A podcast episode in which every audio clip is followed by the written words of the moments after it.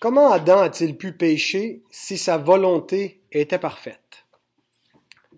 Alors la réponse courte, Adam avait la capacité de ne pas pécher et la capacité de pécher. Par son obéissance, il, devait obtenir l'incapacité de pécher, mais par sa désobéissance, il devint incapable de ne pas pécher. Alors, euh, donc la, question de ce soir, je veux l'introduire par une autre question que Job pose dans un de ses discours, Job 14 au verset 4. Il dit, Comment d'un être souillé sortira-t-il un homme pur? Il n'en peut sortir aucun. En fait, je voudrais inverser la question que Job pose de la manière suivante. Comment d'un être pur sortira-t-il un homme souillé? Il en est pourtant sorti un. Alors, est-ce que Adam avait une constitution déficiente? Est-ce que c'est dû à sa faiblesse euh, inhérente à sa création? Est-ce qu'il y avait un problème avec sa volonté pour qu'il chute? Est-ce que s'il n'avait pas péché lui-même, la possibilité de pécher serait-elle demeurée ad vitam aeternam pour ses descendants après lui? Euh, donc voilà des, des, les questions euh, qui sont résolues par le paragraphe 2 au chapitre 9 sur la doctrine du libre arbitre. Alors nous lisons ceci. Dans son état d'innocence, l'homme avait la liberté et le pouvoir de vouloir et de faire ce qui est bon et agréable à Dieu. Il était cependant muable et pouvait en déchoir. Donc avant d'expliquer de, comment Adam pouvait euh, déchoir s'il y avait une volonté parfaite, s'il était parfait, euh, il faut d'abord définir ce qu'est la liberté. Euh, donc ce qu'on ce qu'on va voir ce soir sur euh, Adam et sur euh, sa, condition dans son état d'innocence est basé sur ce que le chapitre 4 de la création et le chapitre 6 de la chute et du, du, du péché, de son châtiment, nous présentent. Donc, entre autres, ce qu'on a vu sur l'alliance des œuvres, si vous vous rappelez. Donc, euh, en particulier, la question 31 qu'on avait étudiée, c'est les, les, questions que, je numérote, là, c'est pas les questions de la, dans, confession de foi, mais on est rendu à la question 47 ce soir, c'est la 47e étude sur la, 1689. Donc, euh, dans la conception populaire, la liberté, c'est la liberté de choisir. Euh, être libre, finalement, c'est pouvoir faire son choix en différentes options. Euh, libre choix. et donc, la liberté, c'est pouvoir choisir entre le bien et le mal. Cette conception de la liberté, elle est incomplète et si on ne dit que ça, elle est aussi erronée. Elle est incomplète parce que oui, c'est vrai que la liberté implique l'idée de choisir, euh, mais pas que la liberté de choisir, c'est plus que cela. Euh, et elle peut être erronée, cette, conception-là, parce que elle ne s'applique pas à Dieu qui pourtant est libre. Dieu est libre, il fait ce qu'il veut. Euh, Psaume 115, verset 3 nous dit Notre Dieu est au ciel et il fait tout ce qu'il veut. Donc Dieu n'est pas contraint par quoi que ce soit, il n'y a aucune contrainte sur sa volonté. Euh, le roi Nebuchadnezzar en a fait la découverte à son détriment. Euh, après avoir euh, eu son cœur changé, il s'exprime euh, après être restauré, après le, avoir été abaissé par Dieu, euh, il dit de l'Éternel, tous les habitants de la terre ne sont à ses yeux que néant. Il agit comme il lui plaît avec l'armée des cieux et avec les habitants de la terre. Il n'y a personne qui résiste à sa main et qui lui dise, que fais-tu? Donc Dieu est libre, Dieu fait ce qu'il veut, et pourtant Dieu est incapable de faire le mal. Euh, Habacuc 1, verset 13 nous dit, tes yeux sont trop purs pour voir le mal. Jacques nous dit que Dieu euh, ne peut être tenté par le mal. Il, le formule comme une incapacité divine, euh, qui est positive, là, mais, mais euh, c'est formulé négativement. Dieu ne peut être tenté par le mal et il ne tente lui-même personne. Jean nous le présente plus positivement en disant euh, qu'il n'y a en Dieu point de ténèbres, 1 Jean 1, 5, mais il ne peut y avoir de ténèbres, il ne peut y avoir de mal en lui. Donc, si on dit que la liberté, c'est la capacité de choisir le bien ou le mal, si la liberté implique la, capacité de choisir le mal, ben Dieu est pas libre parce que Dieu n'a pas cette capacité, euh, dans le sens que Dieu ne peut pas faire le mal. Dieu ne peut pas agir contrairement à ce qu'il est, contrairement à sa nature. Et donc, quand on a, on a considéré la doctrine de Dieu et entre autres son immuabilité, Dieu ne peut pas être autre chose que ce qu'il est. Il ne, il ne, devient pas, il est éternellement ce qu'il est. Il est bon. Il ne peut pas devenir mauvais. Euh, et donc, Dieu n'est pas moins libre parce qu'il ne peut pas faire le mal. Euh, Donc la liberté parfaite, c'est pas l'idée de la liberté, c'est pas simplement de choisir entre le bien et le mal. Il faut redéfinir notre conception de la, liberté. Ça, c'est la conception moderne, euh, capitaliste, si on veut, ou pro-choix, euh, qui, veut faire de la, volonté, de la liberté de l'homme, le, droit absolu, l'ultime réalité. Mais la liberté parfaite, consiste à ne pouvoir faire que le bien sans contrainte, pas simplement par automatisme, par choix, volontairement, mais avec une incapacité pour le mal. Donc la vraie liberté, c'est d'être affranchi du mal, affranchi du mensonge, affranchi de la mort, affranchi du péché, que la puissance du péché n'ait aucun pouvoir sur un être, c'est qui est entièrement libre. Et c'est exactement cette liberté que Christ promet. Vous pouvez tourner dans Jean 8, verset 31-36. Je vais vous laisser le temps de tourner puisque c'est un texte un peu plus long. C'est la liberté promise aux enfants de Dieu, promise par Jésus à ceux qui croient en lui, à ceux qui gardent sa parole. Donc Jean 8, 31 à 36. Et il dit aux Juifs qui avaient cru en lui, Si vous demeurez dans ma parole, vous êtes vraiment mes disciples. Vous connaîtrez la vérité et la vérité vous affranchira, vous rendra libre. Ils lui répondirent, Nous sommes la postérité d'Abraham, et nous ne fûmes jamais esclaves de personne. Comment dis-tu, vous deviendrez libres En vérité, en vérité, je vous le dis, leur répliqua Jésus, quiconque se livre au péché est esclave du péché. On verra ça la semaine prochaine. Or, l'esclave ne demeure pas toujours dans la maison. Le fils y demeure toujours. Référence ici avec euh, Ismaël, le fils de l'esclave, Isaac, le fils libre, mais le vrai fils libre, c'est pas Isaac, c'est Christ qui peut nous rendre fils d'Abraham, donc libre fils de la femme libre versus fils de l'esclave qui était sous la loi, euh, qui était un type en Agar, type de, ceux qui sont sous l'alliance sinaïtique, euh, sous la loi, qui, qui, qui, qui, sont des esclaves, mais qui ne peuvent pas demeurer dans la maison de Dieu à moins d'être affranchis par le Fils. Si donc le Fils vous affranchit, vous serez réellement libre. Donc, vous voyez ici, Jésus ne présente pas la liberté comme un simple choix. Il dit pas si le Fils vous affranchit, vous aurez la capacité de choisir entre le bien et le mal. C'est déjà une capacité qu'on a jusqu'à un certain point. En fait, on n'a pas la capacité de, de ne pas pécher et, de, et de, de, de, choisir uniquement le bien. On arrive à choisir le bien, mais on n'est pas capable de ne pas choisir le mal. Euh, donc, on n'est pas libre. On est esclave du péché. Quiconque se livre au péché est esclave du péché.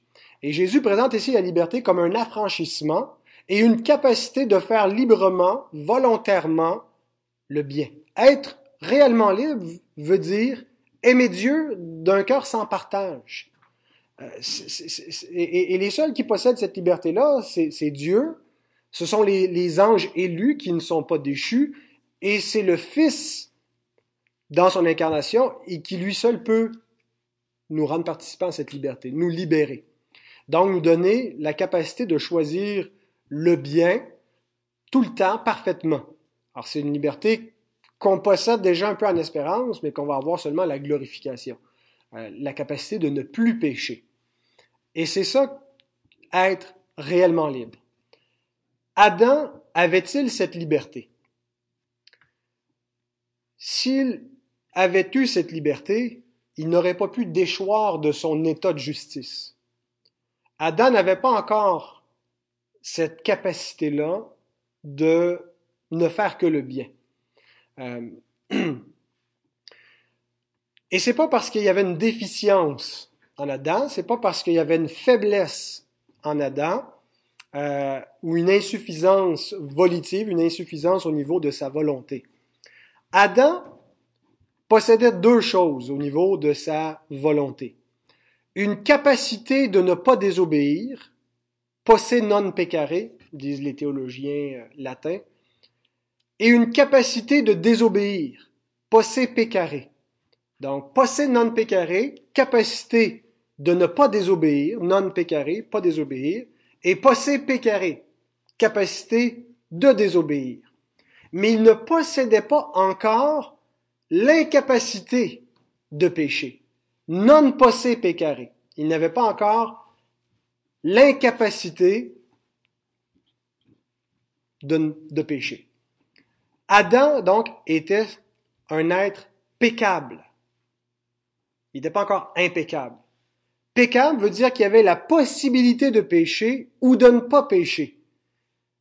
Il n'était pas impeccable, c'est-à-dire incapable de pécher, mais il n'était pas euh, encore un pécheur, c'est-à-dire incapable de ne pas pécher. Non possède non peccare. Incapable de ne pas pécher. Donc, il est pécable, il peut pécher ou ne pas pécher, il n'est pas encore impeccable, mais il n'est pas pécheur non plus. Donc, il n'y a aucune déficience. Il est intègrement, il est moralement intègre. Euh, il est parfait. il a la capacité d'obéir et, d'atteindre, par son obéissance, la vie éternelle. La chute était possible en raison de la mutabilité de son état. C'est-à-dire que dans, au sortir de la création, quand Dieu a fini de créer l'homme, il était fini, mais il était en devenir de quelque chose d'autre. Il était muable, c'est-à-dire qu'il pouvait changer.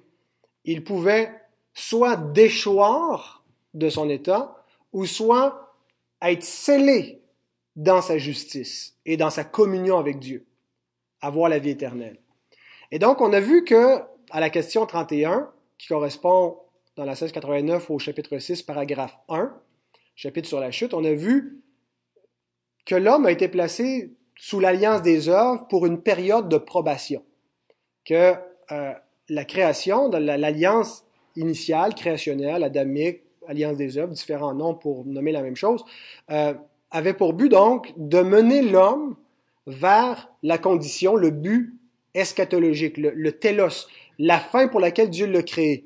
Donc, l'homme a été créé bon, mais il n'y avait pas encore la vie éternelle, il n'était pas encore dans l'immortalité et l'incorruptibilité, parce qu'il s'est corrompu, puis il est mort. Euh, s'il était incorruptible, il n'aurait pas pu se corrompre, puis s'il était immortel, il n'aurait pas pu mourir. Alors, il était muable. Il était muable pendant une période probatoire pour accomplir une mission que Dieu lui donnait, celle de garder le jardin, de, la garder des intrus. Il y avait un intrus, il y a le serpent. Il y a une période de test et il doit vivre de la parole de Dieu. L'homme qui mettra ces choses en pratique vivra par elles, de tout ce qui sort de la bouche de Dieu. Vive du commandement. C'est le principe de la loi des œuvres. Fais cela et tu vivras. Donc, c'est ce qu'Adam devait faire. Et s'il l'avait fait, il aurait atteint l'incorruptibilité, non posse peccare, incapacité de pécher. 1 Corinthiens 15, 54 nous dit, que lorsque ce corps corruptible aura revêtu l'incorruptibilité. L'incorruptibilité, c'est ça, non posse peccare. Un corps, un être, une condition qui ne peut plus pécher, qui ne peut plus se corrompre. Lorsque ce corps corruptible aura revêtu l'incorruptibilité, que ce corps mortel aura revêtu l'immortalité, alors s'accomplira la parole qui est écrite, la mort a été engloutie dans la victoire. Donc, la possibilité de pécher ne serait pas demeurer ad vitam aeternam avec les descendants d'Adam, parce qu'il aurait été comme nous serons à la glorification. Il aurait été scellé dans sa condition de juste, dans la vie éternelle. Sa justice aurait été imputée à, à tous ses descendants qui auraient été glorifiés avec lui. Ça aurait été le paradis. Adam aurait bâti la, cité de Dieu. Euh, 1 Jean 3.9 nous dit Quiconque est né de Dieu ne pratique pas le péché parce que la semence de Dieu demeure en lui et il ne peut pécher, non posse peccare, parce qu'il est né de Dieu. Jean ici parle des enfants de Dieu, pourtant qu'ils peuvent pécher. Mais dans un certain sens aussi, ce qu'il veut dire, c'est qu'il nous décrit tels que nous serons. Ce que nous sommes n'est pas encore manifesté, nous dit-il dans la même épître. Ce que nous sommes en Christ, dans notre espérance que nous serons, ce sera manifesté, mais nous le sommes déjà, c'est déjà assuré parce que nous avons déjà la semence de Dieu en nous, et donc nous sommes incorruptibles. Euh, mais en même temps, en ce moment, c'est en espérance, donc on pêche encore, mais viendra un temps où nous, celui qui est né de Dieu ne pourra plus pécher. Et donc, pour Adam, tout ça dépendait de son obéissance à l'alliance des œuvres. Par son obéissance, sa mutabilité, sa possibilité de changer, aurait été remplacée par l'impeccabilité ou une immuabilité dans sa justice. Donc, la condition initiale de l'homme n'était pas permanente, euh, elle était temporaire en vue d'un changement. Dieu euh, a placé la vie et la mort devant l'homme et euh, l'invitait à exercer donc sa volonté comme euh, c'était, c'était il avait la capacité donc d'obéir et de, d'atteindre la vie. Euh, son état d'innocence, c'est un peu comme son enfance spirituelle. Il devait parvenir à la maturité euh, spirituelle de, de, sa justice devant Dieu par la voie de l'obéissance. Et il aurait probablement, par la voie de l'obéissance, pu goûter le fruit de la connaissance du bien et du mal en obéissant, mais il a goûté en désobéissant. Donc, il est devenu mature en faisant le mal, mature en désobéissant. Il est sorti de son innocence, de son, on veut dire même presque ignorance, c'est pas ignorance, mais innocence par rapport au bien et au mal, en désobéissant. Euh, donc, si Adam avait obéi, il serait devenu impeccable, non seulement lui, mais sa postérité après lui. Sa désobéissance l'a rendu incapable de ne pas pécher. Un pécheur, c'est quelqu'un qui est non possé, non pécaré, qui n'a pas la capacité de ne plus pécher. Il est esclave du péché. Celui qui pêche est esclave du péché. Alors, qu'est-ce qui a fait qu'Adam a pu pécher? C'était la mutabilité de son état. Bien qu'il était parfait, il a été créé en vue de, se mouvoir, de changer de condition. Euh, et, sa mutabilité allait déterminer son futur pour le meilleur ou pour le pire. Alors si on résume, la chute, si on résume non seulement avec ce qu'on a vu ce soir, mais avec ce qu'on a vu la semaine dernière et si on construit avec les chapitres précédents, la chute de l'homme remonte à la cause première qui est le décret divin. Dieu a décrété la chute pour sa gloire, euh, Romains 9, 22, 23. Et que dire si Dieu voulant montrer sa colère et faire connaître sa puissance à supporter avec une grande patience des vases de colère formés pour la perdition, et s'il a voulu faire connaître la richesse de sa gloire envers des vases de miséricorde qu'il a d'avance préparés pour la gloire. Donc, Dieu utilise la chute, c'est son décret. Euh, rien n'arrive qui, qui, qui, peut trouver une source existentielle en dehors du décret divin. Mais ce qu'on a vu et sur lequel il faut insister, c'est que ce décret n'annule pas la liberté euh, et n'a pas annulé la liberté d'Adam, euh, parce que Dieu a rendu Adam le maître temporel de sa volonté. Dieu est le maître éternel de la volonté de tous les hommes, mais ultimement, on a, on a vu que la volonté de l'homme, elle est libre par rapport à toute coercition, toute influence externe. L'homme fait toujours ce qu'il veut. Euh, tout ce que l'homme fait, c'est ce qu'il veut faire, même s'il est influencé, même s'il a été euh, séduit. Euh, ultimement, Adam a voulu, donc, dans, dans sa réalité à lui, en dehors du décret de Dieu, dans sa réalité responsable, c'est sa volonté qui s'est exercée et qui a été la cause de sa chute. Et donc, Ecclésiaste nous dit, voici ce que j'ai trouvé, c'est que Dieu a fait les hommes droits, mais ils ont cherché beaucoup de détours. Et il y a une harmonie entre ce décret de Dieu et cette liberté de l'homme qui échappe complètement à la raison humaine. C'est ce que Paul souligne quand il nous dit que euh, les jugements de Dieu sont insondables et ses voies sont incompréhensibles. Alors concrètement, dans la réalité d'Adam, euh, ce qui a permis sa chute, c'est la, mu la, muabilité euh, de, son état qui pouvait l'amener à déchoir ou à être confirmé dans son état. Et tout ça nous est présenté dans Genèse 8, pardon, Genèse 2, 8 à 17, l'alliance des œuvres. Dieu prit l'homme, le plaça dans le jardin qu'il avait placé en, en, Éden pour le garder. Euh, il avait au milieu du jardin l'arbre de la vie, donc promesse de la vie éternelle. Euh, mais ensuite aussi, il lui fait la, menace de mort, c'est désobéi. Donc, il y a un commandement, il y a une condition à suivre pour pouvoir atteindre la vie, mais aussi une conséquence s'il désobéit. Et tout ça est euh, euh, il y a une, réédition de, si on veut, à, un autre niveau de cette alliance, première alliance des œuvres, avec Dieu et le peuple d'Israël, l'alliance sinaïtique, où Dieu dit ceci à son peuple, Je prends aujourd'hui à témoin contre vous le ciel et la terre, j'ai mis devant toi la vie et la mort, la bénédiction et la malédiction. Choisis la vie, afin que tu vives, toi et ta postérité. C'est ce qui a été mis devant Adam. La vie et la mort, la bénédiction et la malédiction. L'arbre de la vie qui représente la promesse de vie, la menace de mort si l'homme désobéit avec la condition de garder le commandement, l'interdiction de ne pas toucher à, cet arbre-là, la loi de Dieu inscrite dans le cœur de l'homme. Tant que l'homme subsiste dans cet état-là, il conservait sa, justice et il, allait être scellé. Euh, c'était une période de probation. Mais, entraîné par sa femme, séduite elle-même par le serpent, il a choisi la mort. Par un seul homme, le péché est entré dans le monde et par le péché, la mort. Et ainsi, la mort s'est étendue sur tous les hommes parce que tous ont péché.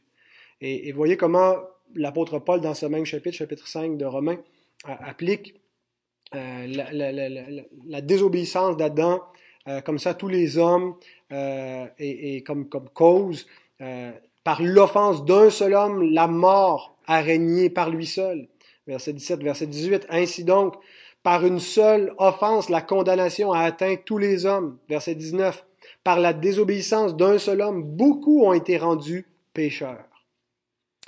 Et donc, par sa chute, il a perdu sa justice, et non seulement sa justice, mais sa possibilité, sa capacité à ne pas pécher.